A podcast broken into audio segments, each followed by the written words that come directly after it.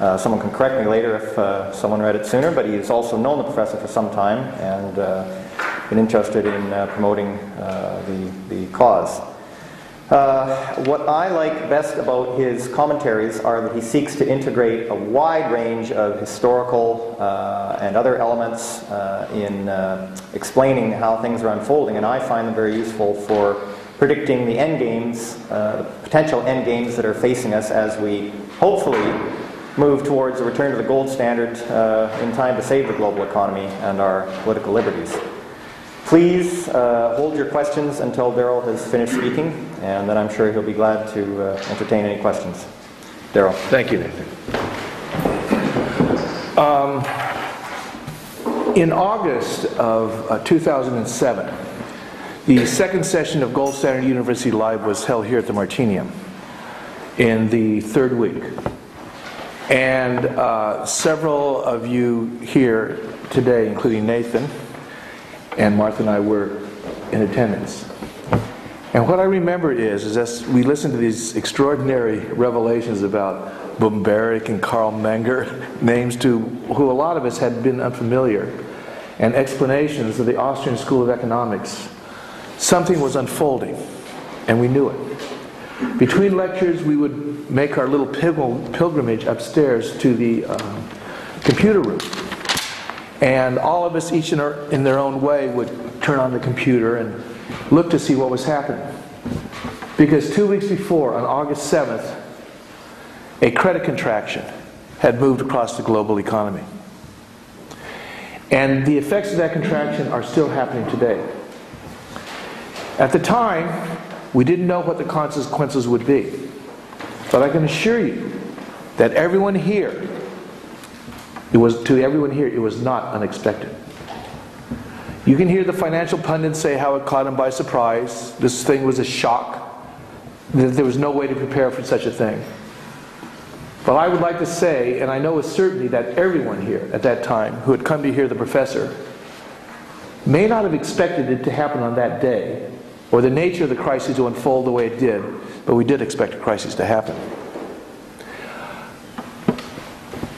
Peter yesterday mentioned the name of John Exter, his inverted pyramid. John Exter was a central banker. John Exter went to Harvard University in 1939, the decade of the Great Depression. And, he entered Harvard with the express intention of discovering what had caused this cataclysmic collapse.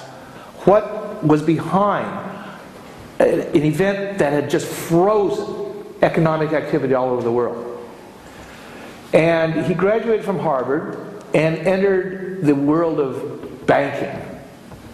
And he did become the governor of the Central Bank of Ceylon, vice president of Citi, um, and uh, I think vice president of New York Fed, Federal Reserve. And uh, I subsequently found out that uh, the professor knew John Exter. And he said that what changed Exter permanently in his view of what was happening was while he was at the Fed in New York, he saw the massive outflows of gold. In 1958 alone, 10% of the United States gold reserves left the country. We had entered the 1950s with the largest amount of gold, monetary gold reserves in the history of the world. Croesus himself held only a small amount of what was held in the United States 21,775 tons of gold was owned by the United States. By 1971, we had approximately 7 to 8,000 tons left and owed, I, I, I approximated, an additional 38,000 tons. In 20 years, our 21,775 tons of gold had been pillaged because of an outflow of over 50,000 tons. What amount of gold still remains and who knows how many, because since 1954, there has never been a public audit of U.S. gold reserves. Never. They have disallowed it. So we don't know how much remains. But we do know that what remains there remains there only because the United States said, we may owe it, we're not paying it. John Exter called the US dollar, I owe you nothing money. And he predicted it that deflation, a deflationary collapse, would be the end game of our economy. He passed away in the late 1990s before it, he got to see it come to pass. We have the privilege of seeing what he did not. So, it is true that the vast majority of economists did not see this coming. It is not true that it was not unforeseen. Six months before I spoke at the Gold Standard University, session two, at the invitation of Professor Fekete, I had presented a 148 page paper before a group of people my close friend had assembled in the United States, in which I predicted real estate values would fall 40 to 70 percent and stock market valuations would fall 70 90 percent. We're halfway there. And in deference to Sandeep, who said that the Dow may in fact rise to well over 30,000. It may in fact. One of my very close associates has the same end game. We differ as to what's going to happen. We don't differ as to the crises. But if the Dow does skyrocket past 30,000, it will be at a time, I assume, when a cup of coffee will cost you $25. The Numéraire is floating. In May of that year, I began writing articles, and in that first week, I predicted that sometime in the summer of 2007, a crisis would happen. A severe financial crisis would happen and would change the financial landscape of the world. I didn't know a credit crisis contraction would happen on August 7th, but I just had a feeling that we were on the edge of something very significant. We'd come to the edge of a cliff that we were about to go over. Now we're here a little less than two years later.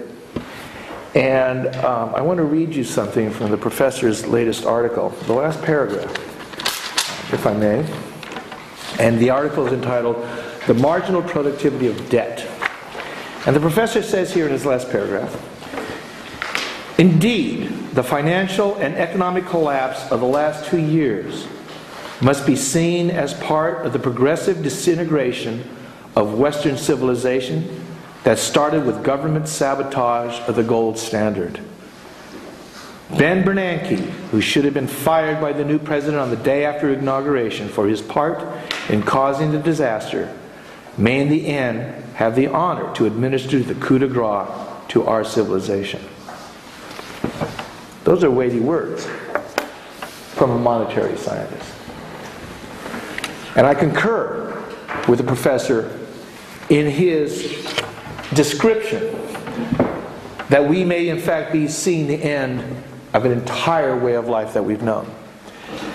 And what I would like to do today is put that into a context, into a context of that civilization, and in the context of what this change means because it is going to happen. I, I, when I first began reading the professor's work and seeing what he was doing, I had, I had the, the, the, it occurred to me that the example might be that he was a structural engineer, um, a structural engineer uh, uh regarding the structure of finance.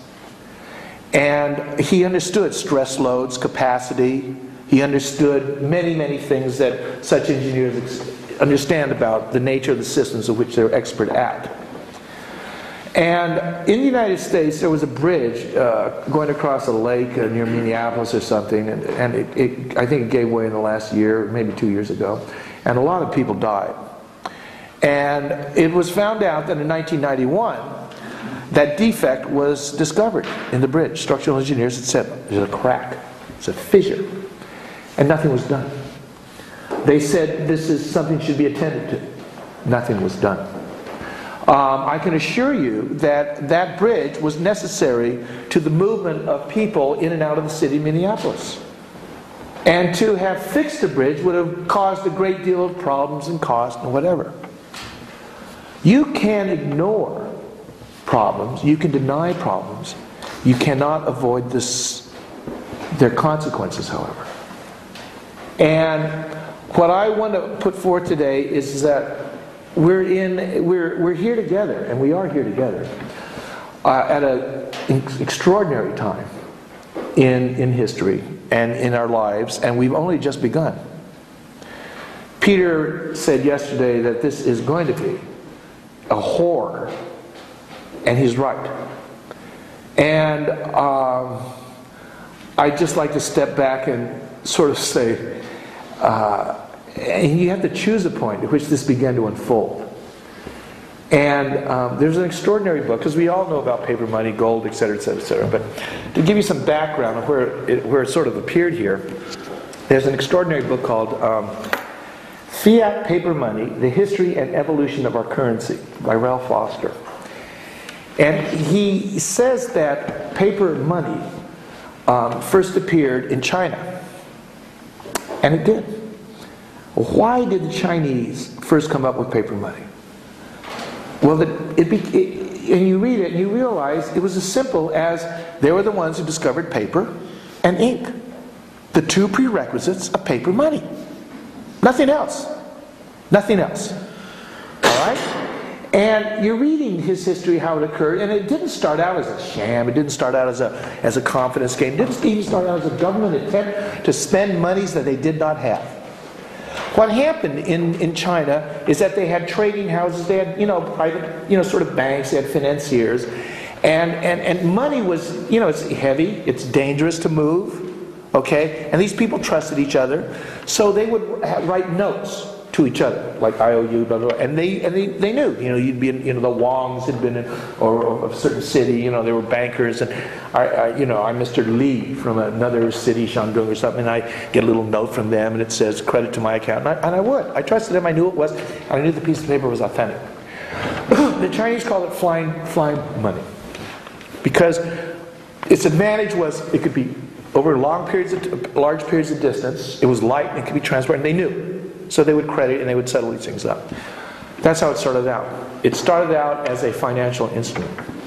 Eventually, it became, quote, money. There's a difference between a financial instrument and money. There's a huge difference.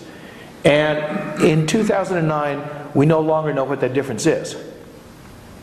We, in fact, use financial instruments, pieces of paper, IOUs, and call that money. It was not so. And how it became so is a rather extraordinary story. The, um, the, the news of, the, of this paper money first came to the West um, through Marco Polo. All right? And he and his uncles had made a long journey to the court of Kublai Khan and came back and um, the Khan, the great Khan, had given gifts to Marco Polo to deliver to the head of the kingdom of where it was. And it was Venice. So it was the Doge, okay? And the Catholic Church. And what did he come back? What did he show up with them? Well, let me read you here. The Emperor of China, who we call Kublai Khan, gave to the Polos a camel loaded with 1,000 cash paper notes as a gift for their sovereign. The Doge, the chief magistrate of Venice, and the cardinal, the Pope's cousin, looked at these notes in awe and dismay. The hand scratch writing was not in Latin or Greek, but in a secret language, most likely the language of the devil. they proceeded to burn these notes and accused Polo of heresy. If only we had the foresight to have done the same.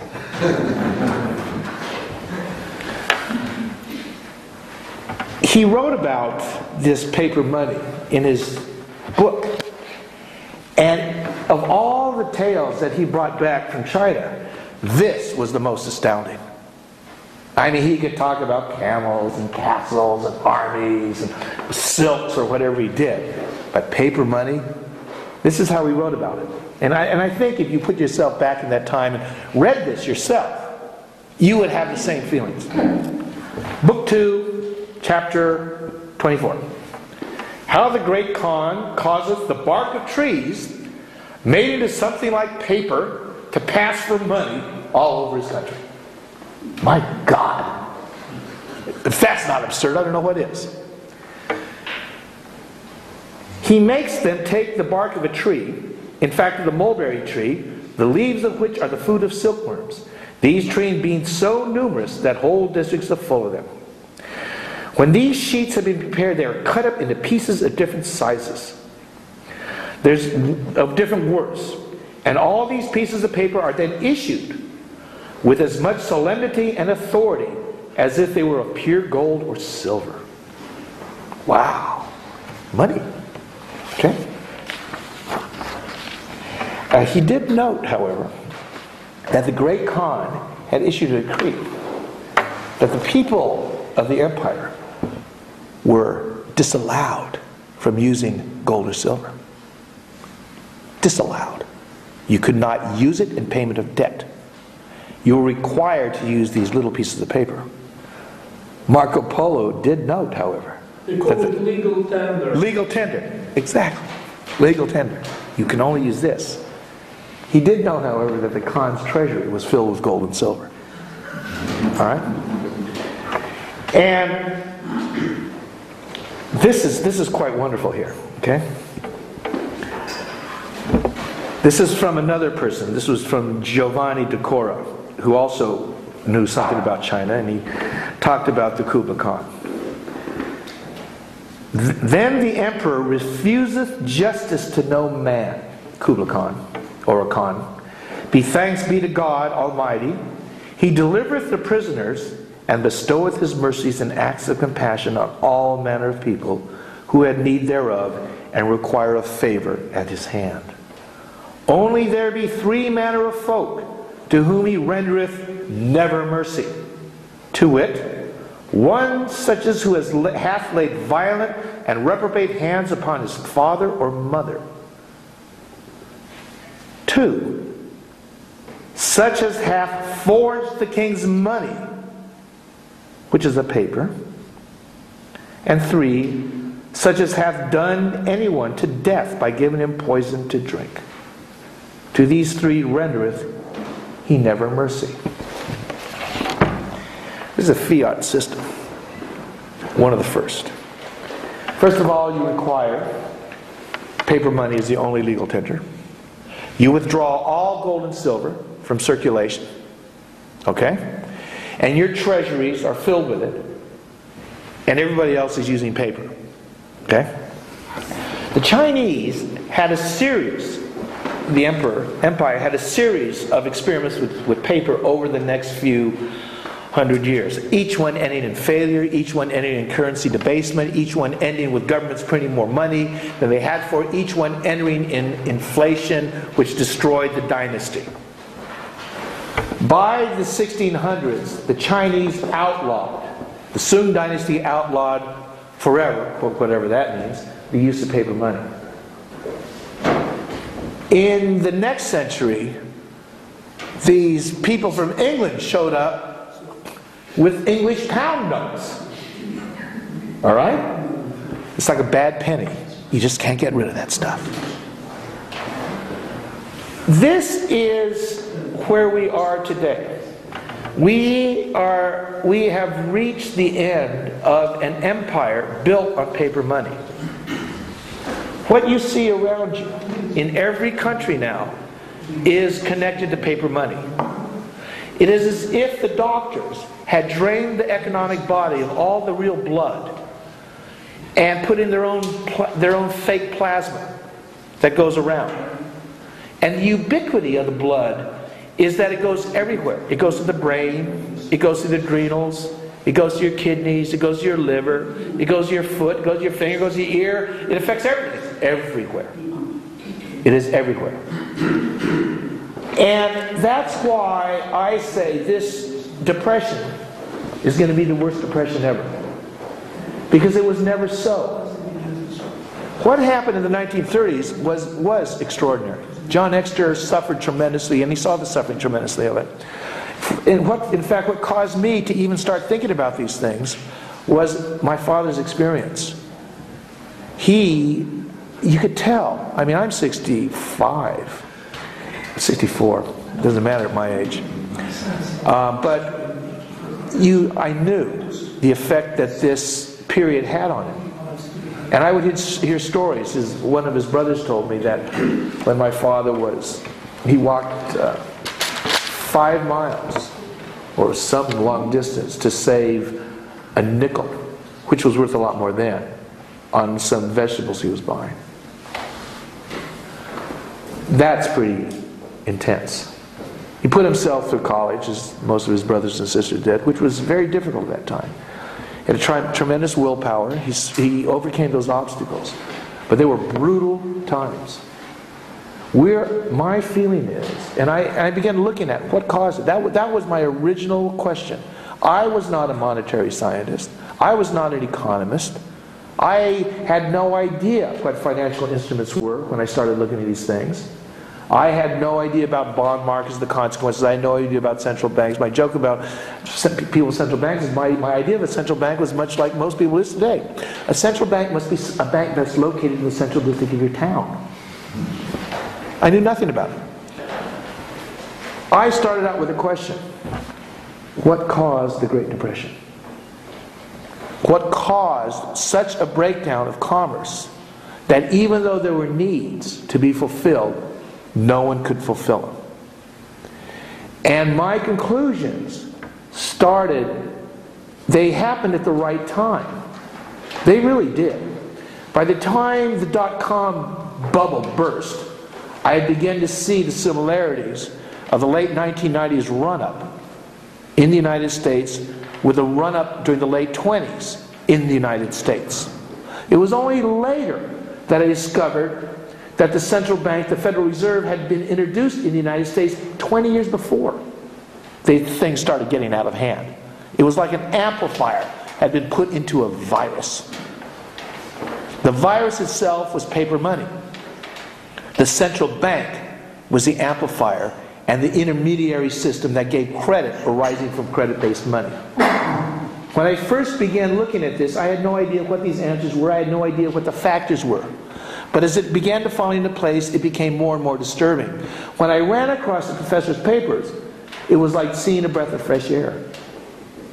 I remember, I remember one of the first things I, I read about when he talked about what, what, what happened then and now when you get deflation. That they're going to start pushing credit out into the market through the intermediaries, which are the banks. But the banks know that their customers are defaulting right and left and they aren't getting any better. So, what would you do in that situation? Would you loan money, credit to people who are already in trouble, in increasing trouble, increasing danger? No. You'd keep it, stick it in a bond that pays you an interest, and take the middle. So it doesn't matter, he said, how much they put out there. It's going nowhere, except in the profits of the banks. And lo and behold, it started happening. They slashed credit down to 1% after the collapse of the dot com bubble, okay? To prevent another Great Depression. And this brings me to another metaphor about the Khan's people, Genghis Khan. Uh, Marco Polo was over there and he was at the court of Kublai Khan. Well, I think it was his grandfather, or maybe his father, Genghis Khan, uh, who made Hannibal Lecter look like Gandhi. I mean, when the Mongol hordes swept across out of Asia, there was blood. And they had it perfected. They would wipe out a town horrifically and let a few loose. Whereupon those loose people would run to the next town and show up absolutely in a state of shock. Whereupon they would tell the people there what had just happened to them. And sure, a couple days later, over the hill came the Khan's armies. And they didn't meet a people who were ready and prepared to deal with these hordes. They met a people who were just freaked, running, afraid. And so they progressed across the steppes of Asia into Europe without any meaningful defense. In a city, I, and I don't know where it was, but in Poland, every year in a certain city, they, they uh, celebrate the defeat of the Mongol hordes. There's a, a battle where the hordes had come and, and they arrayed against them and they defeated them, and the Mongols left and went back home. Well, the truth of the matter is, it never happened. The battle never happened. They never defeated the Mongol hordes. It is true the Mongol hordes left, okay, but they weren't defeated in battle. Why they left was the news of Genghis Khan's death had finally reached them across the thousands of miles that they just bloodthirstily wiped off the face of the earth. Time to go home. Dad's dead. And they went back. All right? But what they left in this little city in Poland was, oh, man, we, uh, we, we took care of the guy. God, isn't that great? You know, what some strength. You know, I, I guess they probably even had stories of people began telling stories how they vanquished the hordes. This is much what happened after the Great Depression. When the economy collapsed in the 1930s, it never started of its own accord. They did everything then that they're doing now. Oh, they didn't do quantitative easing. They would have done it if they'd known it, and it wouldn't have worked either. But they tried everything in their trick bag. They were stunned. It was dead. Water on it. Take the money out. All this liquidity. Still lay there. Oh, stuff the money in his pocket. You know, let's get some. Still lay there. The damn thing wouldn't get out. It wouldn't move. And then, horror of horrors, the war happened. Boom, they stumbled out of the war. Things started going on again. And you know what the economists did? Wow, we vanquished the beast. The Mongols had left. Must have been something we did. I wonder what it was. But it was, they're gone now. Okay? And with a decade or two under their belt, they began to feel better that they had done these things. That must have been maybe the FDIC or Glass Steagall or something they had done back then. It, has gone. Oh, whew, whew, okay, it's gone, right?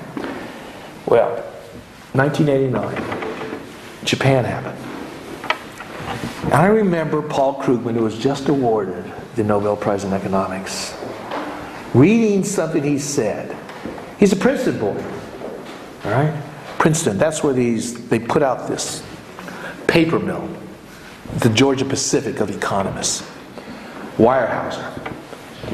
And Krugman said, when he heard what had happened in Japan, he said, a tremor went through the uh, monetary establishment.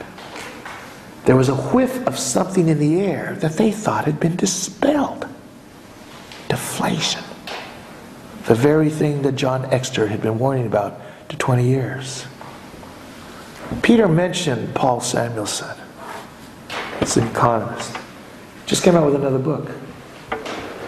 John Exter recounted a conversation he had with Samuelson, who was down the hall with him at the time, arguing this very point about deflation, gold, money, paper. And it ended up with Samuelson saying, Yes, this did Mr. Exter. You know, John, you may be right, but you're lonely. Well, that's a pretty crappy answer. But it's the only one he had. Because he had no answer. And they still don't.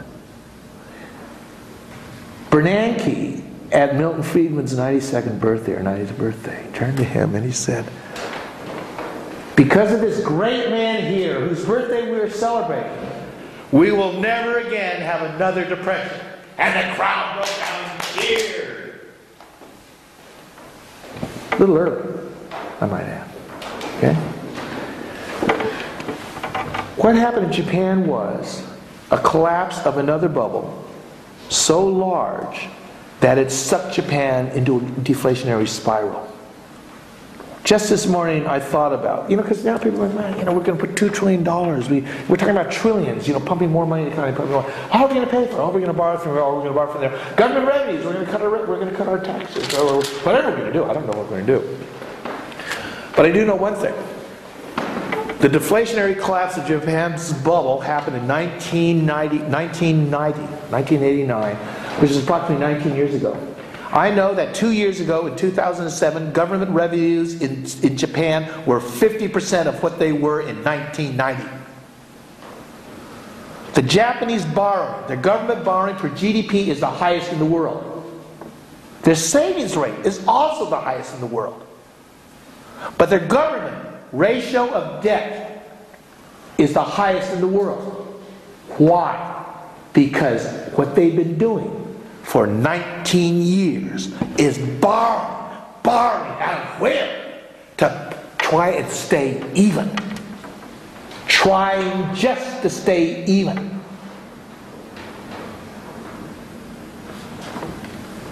We don't have that. And I speak of the United States. That possibility. Japan has the highest savings rate in the world. The United States has no savings. Japan made it through the last 20 years or so because of an extraordinary export driven economy that brought it savings of others into its coffers to pay down, to keep them afloat. The United States has the largest outflow of goods in the world. And it's no mistake. These people ruined the system that had lasted for so long. But it was a system that was built on fraud and deceit. And it's been there for so long that we don't even question the fraud and deceit. We, I mean, what is it? I mean, isn't this how economies work? Isn't this how economies work? Sandeep had a book uh, by Böhm-Bawerk. Has a book? A name I only heard at that second session of Gold Standard University from Professor Fekete. And it was called the positive, the, what is it, the value of positive, value positive, what is it? Positive capital. He, he, and he said, he looked at me the other night, he said, doesn't that about sum everything up? The value of positive capital. Before this round of paper money came into being, capital was always positive. Mr. Reinhardt, how much capital you bring today? Oh, I got so many florins and golds. Blah, blah, blah. How much? Oh, I got little bits of silver. What do you have? Well, I have some lump. You know, this is my cap. My labor is my capital. It's what you have to offer. It's there. Okay? After the British paper-based money came into being, capital wasn't positive. It was debt. It was an IOU. Everybody in this room, everybody in this world Everybody on this planet that has a pension plan and annuity are holding IOUs of companies that are headed into bankruptcy. You no longer have savings to fall back on. The world has no cushion. It's a bed of thorns. We merely have not yet lain back on them. That's the difference.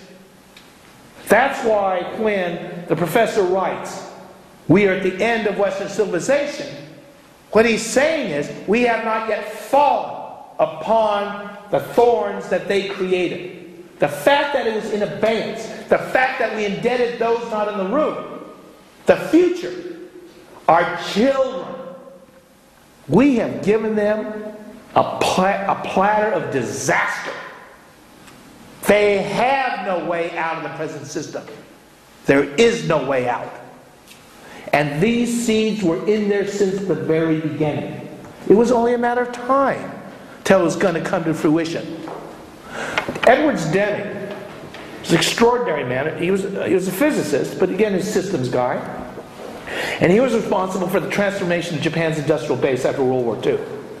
And Marshall, a person who, you know, we, you know, the professor and I know, Martha, uh, he was very close to Edward Deming, and, and Marshall told me that one of Deming's precepts was the first 15% is what matters.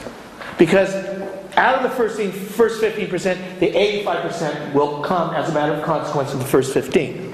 So what's in the first 15 is going to manifest in the later 85%. The first 15% of the system was an abomination, was a lie, was a fraud. It took approximately 300 years for all the gold and silver backing to be stripped out. All right? Didn't happen in the beginning. In the beginning, they tried to keep it there, tried to make it look like it was all right. So here's some uh, pound sterling, It's good as paper. Oh, it is? Uh, yeah. yeah, go down to the bank. Get sterling for it. Walked down there and he gave me a piece of paper. They had us in sterling. Pretty good? Well, that only lasted for a while. And they knew that as soon as people were confident, they wouldn't even be going down there asking for paper, for gold and silver. They knew that. All right? Martha and I were, we went through the little tour at the Bank of England. You know, we, when we were there, we were curious about this place. You know, sort of like the devil's cistern. At least our attitude was. And we're going through this little self-guided tour of the bank, and, and, and we, we, I noticed something that, that was, I was reminded by the great Khan's monetary policy. And, and what it was was that um, uh, when they brought out their paper money, uh, they publicly executed anybody who was uh, making copies. Just like the great Khan. It's a very, very efficient way to get people to accept your paper and to preserve the integrity of your paper. If other people could make their own pieces of paper too, it would be an attack upon the integrity of the coin of the realm.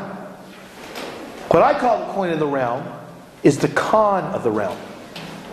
What's absolutely important, what's absolutely they're afraid of, is everyone finding it out. And I have come to the conclusion it's a specious fear. It's a specious fear. You know, for those of us who sat there and went like this, I'm sure that's so you, you can understand, I'm late to this game. Late to this game. And only my compassion for the professor can make me realize at an early age he's reading, he goes, This is a fraud. It's a fraud. No one will hear? At least we have us here. He was saying that no one will listen. Okay? No one wanted to hear. Shut up. And the thought was, in a time more innocent, that if only everybody knew, if only people realized the truth of what was going on, it would change. Well, I do have a tendency towards cynicism, but I think it's justified. They're not going to know. They're not going to realize it. It's not going to find out. The change is not going to happen because all of a sudden people go, you know, this is there's nothing here. I don't care if it's printed on. They're not going to go back and find out when paper money got issued, how central banks spread, or who's behind it, how interest gets made, how they create it out of thin air, how there's a Ponzi scheme going on, in fact, between the Fed and the Treasury, how they're buying their own crap and making it look like other people. No. It's a fact that those things are going on. It's a fact that those are truths. It's not going to happen that people are going to understand it and dispense with this illusion under which we've been under the spell under. That's not how it's going to happen. That's not how the fraud is going to be removed. The fraud is going to be removed because they blew it up. In that first 15% was the seeds of their own destruction. They went a lot further than anybody had ever gone before. The fact that they are still poking at it, quantitative easing, whatever, I mean, when you really look at it, why wouldn't they? It had never fallen apart before, and even when it did, it somehow started up on its own again. And they're so advantaged by it. The people in charge of the system, the bankers and the government, are so advantaged. There's a notion that these people are out there to help you. There's a notion afoot that these people have an integrity of the system to take care of. The truth of the matter is, they are your jailers, profiting by your enslavement. And you're paying these people for the food they give you. And you don't know it. You don't know it. This is ambulatory enslavement. They create money out of nothing and they loan it to you and give it to you at an interest that compounds instantly.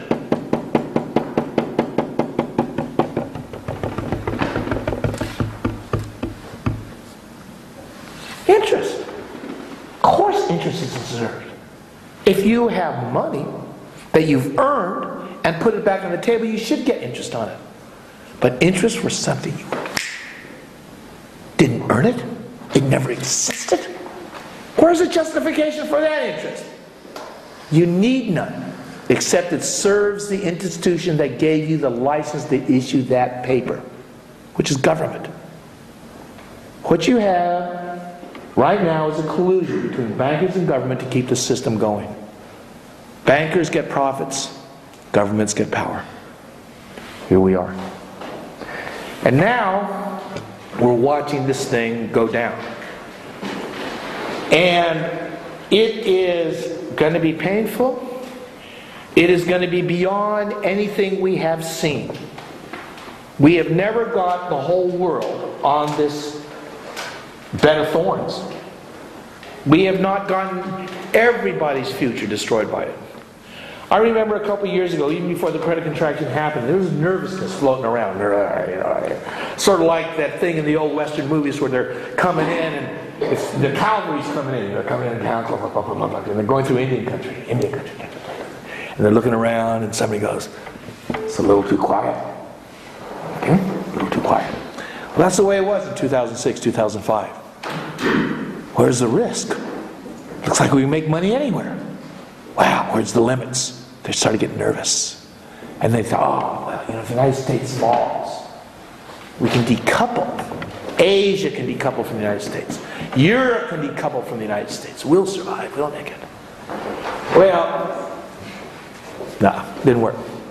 Then later on, the idea of, oh, well, you know, the United States consuming all this money. Of course they're going to crash. UK is going to crash. Iceland's going to crash.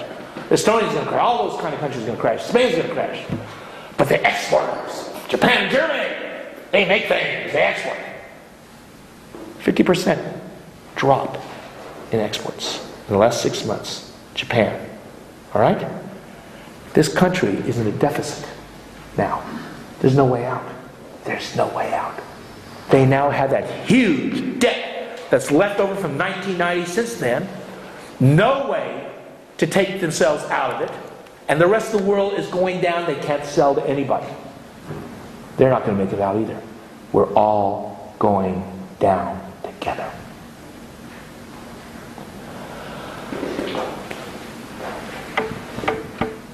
This didn't happen in a vacuum, and it doesn't happen without a context.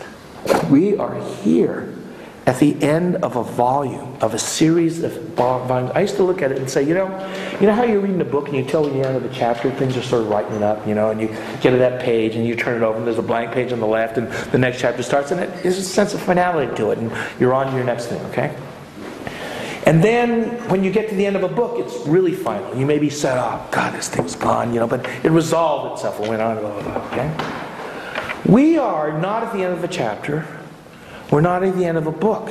We're in a series of volumes. Okay? The series of volumes.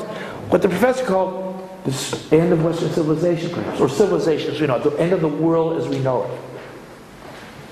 Now, what I am saying may sound rather dour, but there's a, a lining to this. There's a future on the other side of this. That's what's going to happen. When I wrote my book, um, uh, I took. I had something written in the foreword, and I took it out. Uh, and I don't know if it was the right thing to do or the wrong thing to do. But I took it out because it was a very black patois, you know, get you know black Mike, Mark, you know Mark Twain and the slaves and stuff like that, Jim, blah blah blah blah. But it went something like this: Missy, Missy, I seen it, I seen it. What you seen, Jim? I seen the promised land. You've seen it? Yes. What was it like? It was beautiful, more beautiful than anything I've ever seen. It was paradise, beautiful land. It's beautiful land. What's wrong, Jim? What's wrong? Because between us and the promised land is the River Jordan. And I've never seen the river run this high before. It's going to overflow, Missy.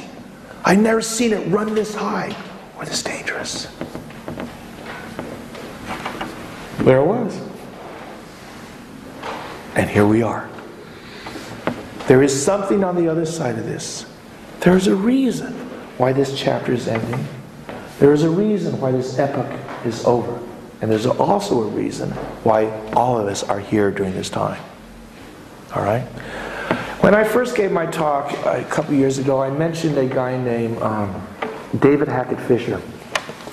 And he's a Western historian, economic historian. And he had, he had he said that um, if you look at prices, they, they, he says you have these periods of tremendous stability, and they'll last for 80 to 100 years or whatever it is. And these periods of stability have names attached to them the feudal age, the Renaissance, the Enlightenment, the age of, you know, Victorian, blah, blah, blah, blah, blah, blah, blah, blah. And during these times, prices are very stable. Rents, food are very, very stable. He says, but between every one of these periods of stable prices and eras, epochs, are what he calls waves. He calls them great waves. And they start out like this, and they increase as the wave reaches its culminates in its end. And he said these waves all last between 80 and 120 years, and they all end in economic collapse. Boom. And they're accompanied by other crises as well. Black Plague happened between the Feudal Age era and the Renaissance. The Hundred Years' War happened along with another great wave. All right? And he called the last era of stability the era of Victorian equilibrium. I looked at it with my background. I said, This is the age of paper money. Okay? And David Hackett Fischer said, The wave that was ending the era of Victorian equilibrium started in 1896. Prices started to move. 1896. And he wrote his book in 1996. And he said this great wave is greater in amplitude than any wave he has ever seen before. All right? These waves last anywhere from 80 to 120 years. 1896, uh, we're within 10 years of the longest it lasts. And I think everybody has a feeling in this room that it is between here and there and maybe closer than we think. Because it can happen at any time. All right? My feeling is this, and I'm not saying I'm right, none of us have a crystal ball. And any conjecture about the future is conjecture. John Exter's prediction of a deflationary collapse was conjecture until it happened. All right? But my feeling is this there is this collapse, and I, I believe this even before I started looking at economics, before I started looking at finance, before I started looking at money, before I started looking at this deflationary collapse that's happening that may end up in a hyper, hyperinflationary boom. Somehow it's going to end itself. But it's going to clean the slate for what is to come next. And there is something that's going to come next. All right? And like all of the intervening epochs, the movement from the feudal age to the Renaissance, the Renaissance to the Enlightenment. What Hackett Fischer, David Hackett Fischer pointed out, there were levels of greater integration of humanity. Levels of where the consciousness, their understanding of each other was different than what preceded it. Before this era started, the English were over there, the Chinese were over there, the South Africa, I mean, nobody. It was sort of, there were rumors of other people, and very few people saw them. Okay? Now we're on the same page. Now, I mean, my site, DR Shoe, we have a statistics thing 40% of the hits are outside the United States. It's, we're on the same page of a book that's about to end. But there's a new thing coming. And my belief is this is that you know, um, there's a, a, a political scientist I just heard about, uh, Mancur uh, Olson. He was born when the Great Depression started in 1932, died in 1999. And he, he studied groups. And he said that what happens in any stable situation is that groups start forming, private interest groups. And he said the nature of groups is this that the tendency of people is to remain individuals, but they will form into groups. And the greater the tendency to form into a group is a private gain will be accomplished by the formation of a group. Doctors formed into a group called the AMA, restricting the amount of physicians in a country. The American Manufacturing Association formed into a group. The California avocado growers formed into a group and prohibited the importation of any avocado into California with a con- fat content less than the Hass avocado, which the Californians grew, and the other avocados came from Florida couldn't be brought in. So you have groups forming, fighting over power and money in that society. And Mancur Olson pointed out is that when this thing, less and less progress happens, less and less movement happens. And he says when the greatest progress happens, when the groups, when society falls apart. The collapse of a structure is the prerequisite for great movement forward. Because over time, stability gives rise to stasis. And life is not about stasis. Though our fragmented ego would certainly wish it was. There's a part of me that still wishes it had never flared out into the uncertainty that it has. But that wasn't my choice, and it's not the choice of anybody in here. It's not the choice of history, it's not the choice of us as individuals. It's just the fear of the fragment itself that, oh, God damn, what's going to happen to me tomorrow? But we are part of something that's moving forward. You can just as much as Exter could not name when it was going to happen, but what he saw was going to happen, we are moving forward into something that's greater. That's something that's going to subsume everything that we put together in this time and move to a, another higher, more integrated level. Buckminster Fuller in 1981, in his, one of his last books called The Critical Path, and he said, Humanity is on the verge of a crisis. And if we don't pass the test, the universe may just decide to be done with us. All right? But he said this. He called the forward to his book, The Critical Path, Twilight of the World's Power Structures. Wrote this book in 1981. Within a decade, the Soviet Union collapsed. 30 years later, capitalism was collapsing. Bankers, paper basket money is collapsing. And Bucky said that this crisis that we're entering is a universally intended crisis. It's intended. It's not an accident. I mean, sure, they pulled gold out of it. Sure, they did this. Sure, they put paper in. Sure, they did all these things. Sure, they didn't decided not to regulate credit default swaps. Sure, they decided in 1999 to repeal Glass-Steagall. All these things were done. But what Bucky said was this the crisis that we're entering is a universally intended crisis designed to transform humanity from its present competitive, differences based reality into an interdependent, interharmonious whole. Well, folks, look around. Do you know what kind of crisis it's going to take to get us to that level? It ain't going to happen in the context of what we got now. But Bucky said it's, it could.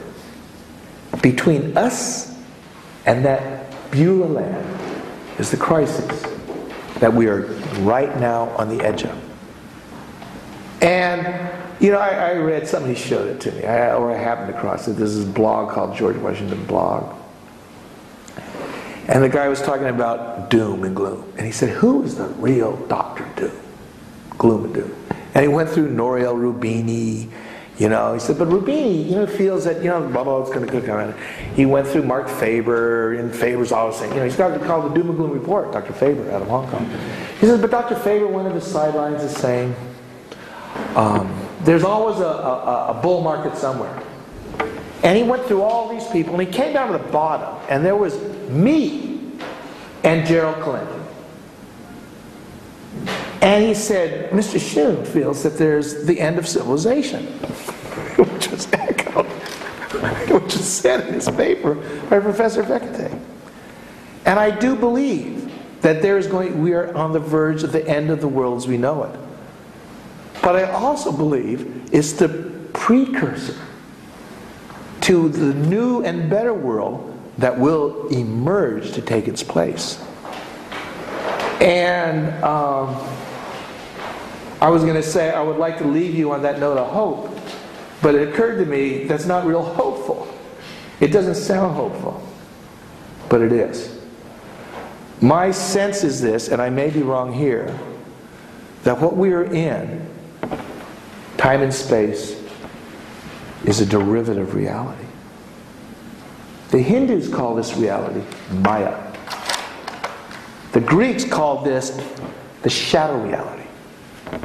The shadow. That's what Socrates and Plato called it. The illusion. We see this illusion, we think it's real. That's what an illusion is. It's a derivative reality of a greater reality, of a true reality. Just like our dreams are a derivative of this reality. When you're in your dream state, you think it's real. And the only reason you know, ultimately, it's not real, you wake up with a cold sweat and you look around and go, oh, good, you know. But right before then, it was real. In that same way, this is derivative reality that we haven't woken up from. And there's a reason we're asleep. Because when you're asleep, you play it like it's real. You make those choices. You think. You don't have that, oh, this, I'm going to wake up from this thing. Let's push this button. No. We're playing it like it's real. And so we do. And so by our own choices, as we move into this crisis, we're playing it like it's real. And I suggest that you continue to do so. Because it's going to increase in intensity, it's going to increase in amplitude before it breaks into what it's going to become. And there's, you know, things happen that that show you that it's not this chaotic thing that we think it is, that the that the fragmented derivative mind thinks it is. And just as a story to end it up is in February, I received an in email from a gentleman who I'd never known before named Sandeep Jaitly. Right over there, okay? he says, uh, I'm going to be at that conference, and here's, uh, I'd like to look at these papers, you know, blah, blah, blah, blah, blah. So I open up my attachment, and, I, and he said, I'd like to see, you know, hear your criticism.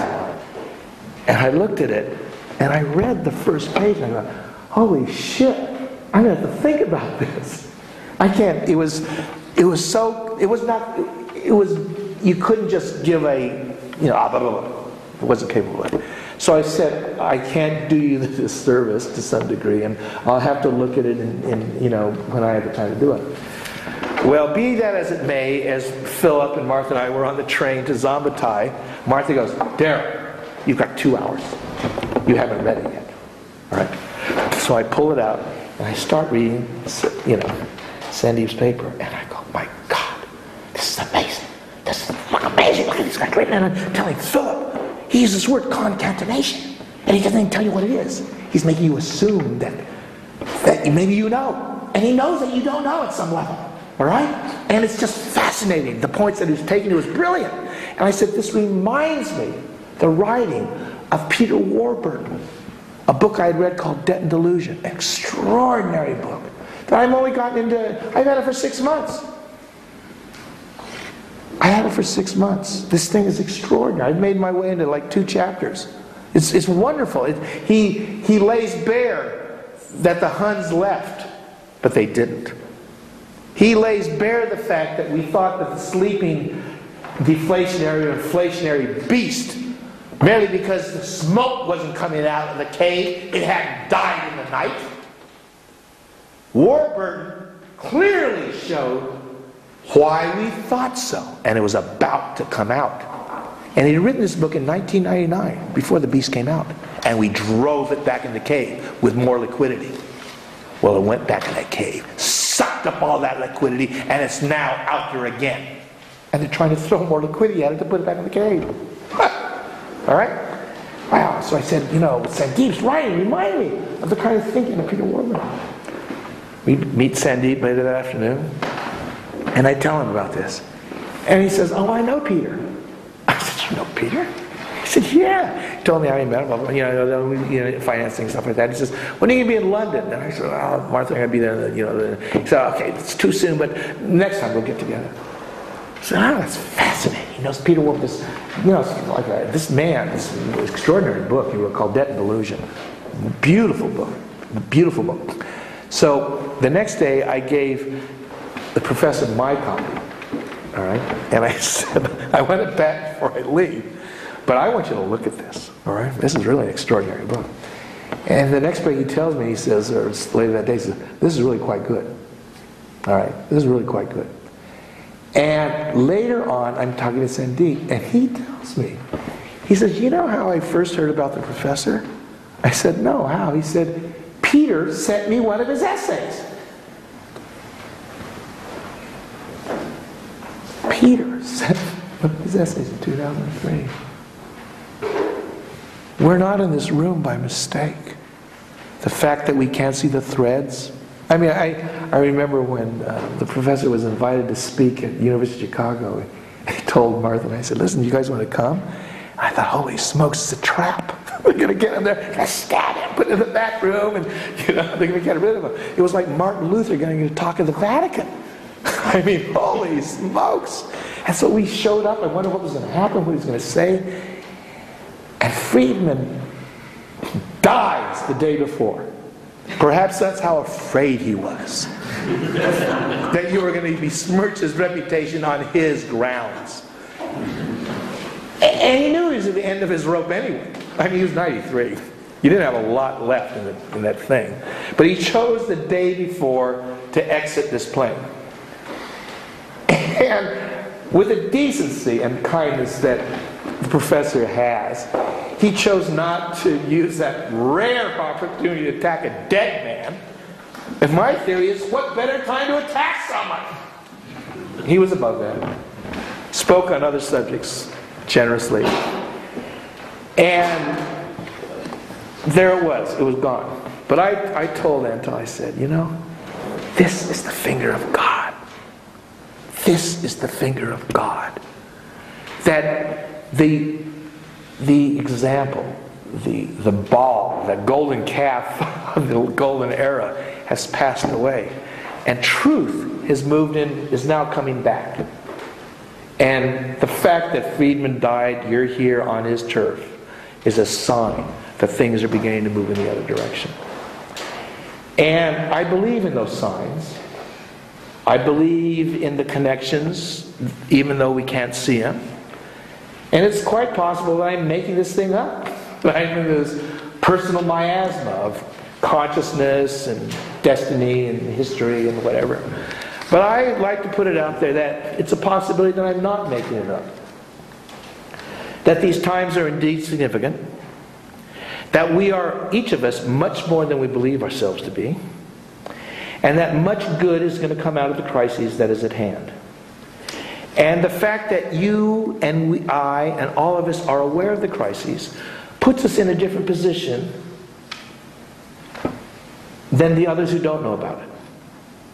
Because when you know about something that's coming, you're able to do something about it and to be of assistance and help in a way that you would otherwise not be able to be.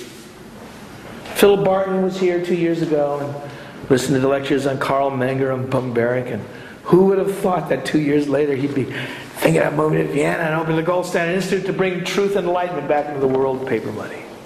Who would have thought that the world would fragment in that amount of time to allow the reintroduction of truth to the degree that it has today? But it has come to pass. And we are here. And I just want to say that I am so grateful to the professor for giving me this opportunity to speak. And for all you apostates that have come here on the fringes of economic disorder.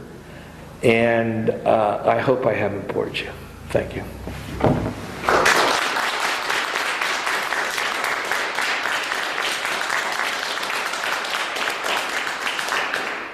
Very much, Darryl. We have about uh, 20 minutes for questions. If, uh, go ahead, Rich. I got uh, two comments.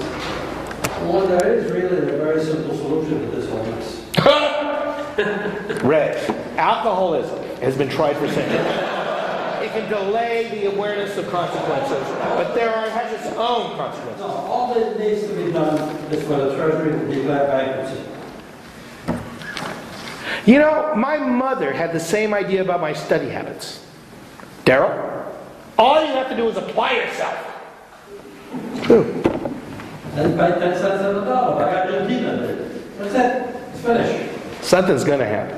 Okay? something that happened. The other comment that I have is about the difference between now and 1930, which is, uh, I I- I haven't seen it last.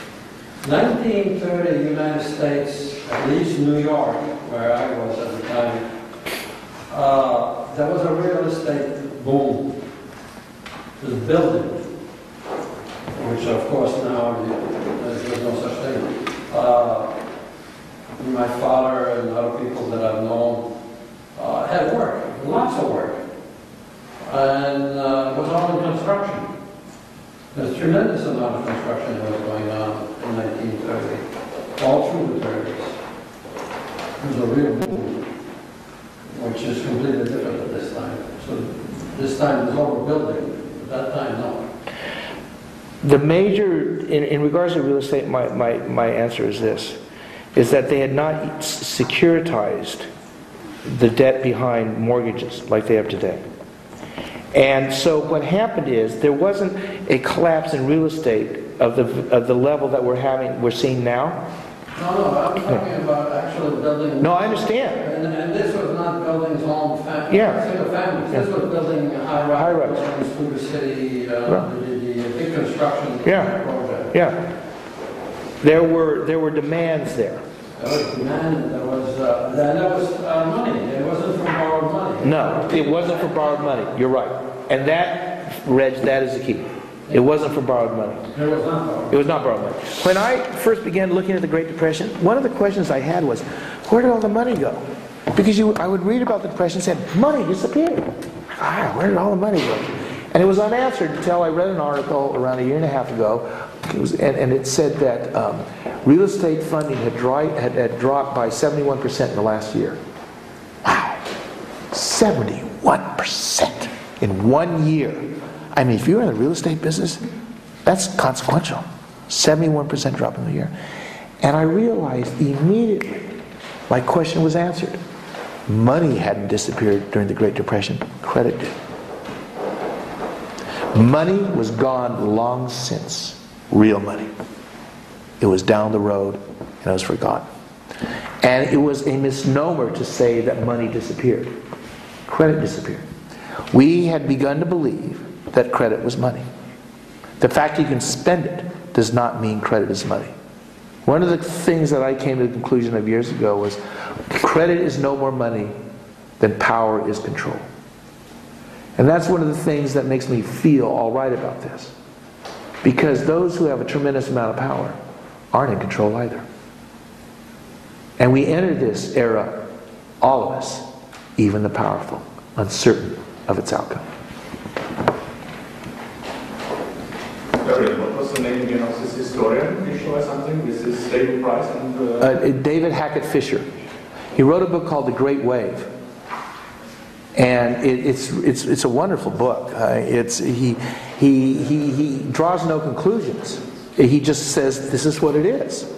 This is how it is. And he's, you know, he has all these graphs and showed what happened during the Victorian era, the feudal ages, and, you know, and, there's one in there, in fact, when we were in Szombathely, I tried to look at it because it was the time that you had the first GSUL, and he had the map of the, um, of, of the, of the Black Plague, of the towns that it went through. Oh, where's Szombathely on? You know, because he had, he had the, uh, a map of the cities that the plague just missed. There were a few that it completely missed. And then there were towns and cities that it went through and 30 years came back again. And so that was the period. And you look back at the, this wave that we're in, the wave that David Hackett Fischer calls the present wave, the one from 1896 to it's going to end wherever it is. This is a like wave. A like way. The fact that by age we missed the Great Depression and the two great wars that started this out did not mean it didn't happen. We have lived in a bubble reality in more ways than one. We, this has truly been a bubble, a false reality based on false money. And it has been quite wonderful for most of us. But the first half of this great wave, two world wars and a depression in between, I mean, no wonder my parents wanted me to study harder. Errol, can I ask a clarification question? When you said that the Chinese were, um, uh, that uh, Kublai Khan was uh, centralizing all the gold and silver in his own treasury and, and forcing the people, did, did you say he was forcing the people to use the uh, paper money as tender, legal tender for debt, or that he was not allowing them to own it at all? No, as it was savings? debt, this was money. They, they could keep it. They, oh, so they could oh, yeah, they save, save it. save They their own money? Yeah. In fact, the, the, the, the camel that he sent over with all these little things with chicken scratch written on the writing of the devil, he thought, and I think he rightly thought, this is a great gift I'm going to give these guys. I don't know where they're from, but they can come back and buy all this stuff. They can buy all this stuff with it. Like a gift card? I could get, you're right. You- you- So they, the Chinese people could save Sure. their own money Sure. in gold and silver if they wanted? Okay, I- is But they couldn't use gold and silver as a medium of exchange.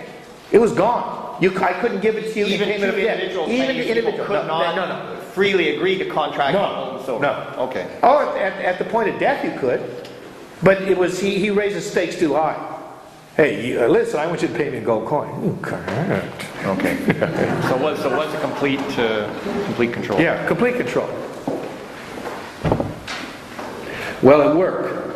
I thought if I talked long enough, you wouldn't have any time for questions. So here we are. There's one interesting observation I would like to make about David Hackett's Fischer's Law. In it, he uh, describes the prize waves that happened in, uh, in Spain, 16th century Spain. And I had to look at it just to find out what came first. Came the price inflation first? Or came the silver first? And, you know, the quantity theory of money. is- That's good. so. And he mentions that in his book. Um, he falsified it also, inadvertently, I suppose, didn't even know. But he observes that the silver came after the price inflation. By about 50 or 60 years.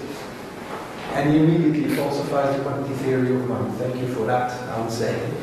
But um, I'm still trying to wrap my mind around the discount, um, the discount theory that, that should, in fact, have brought down the prices.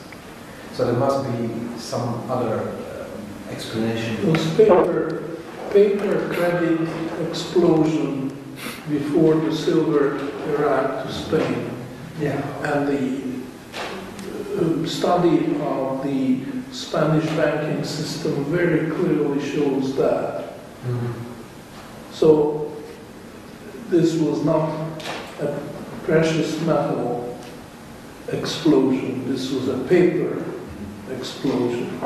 Exactly. And it frustrated the banking system, not only in Spain, but it spilled over. It went to Italy and other places. I mean, Italy had a wonderful uh, monetary system. It was growing by the time. Now, the, the silver that was shipped in should have, according to the discount theory, should have brought down prices.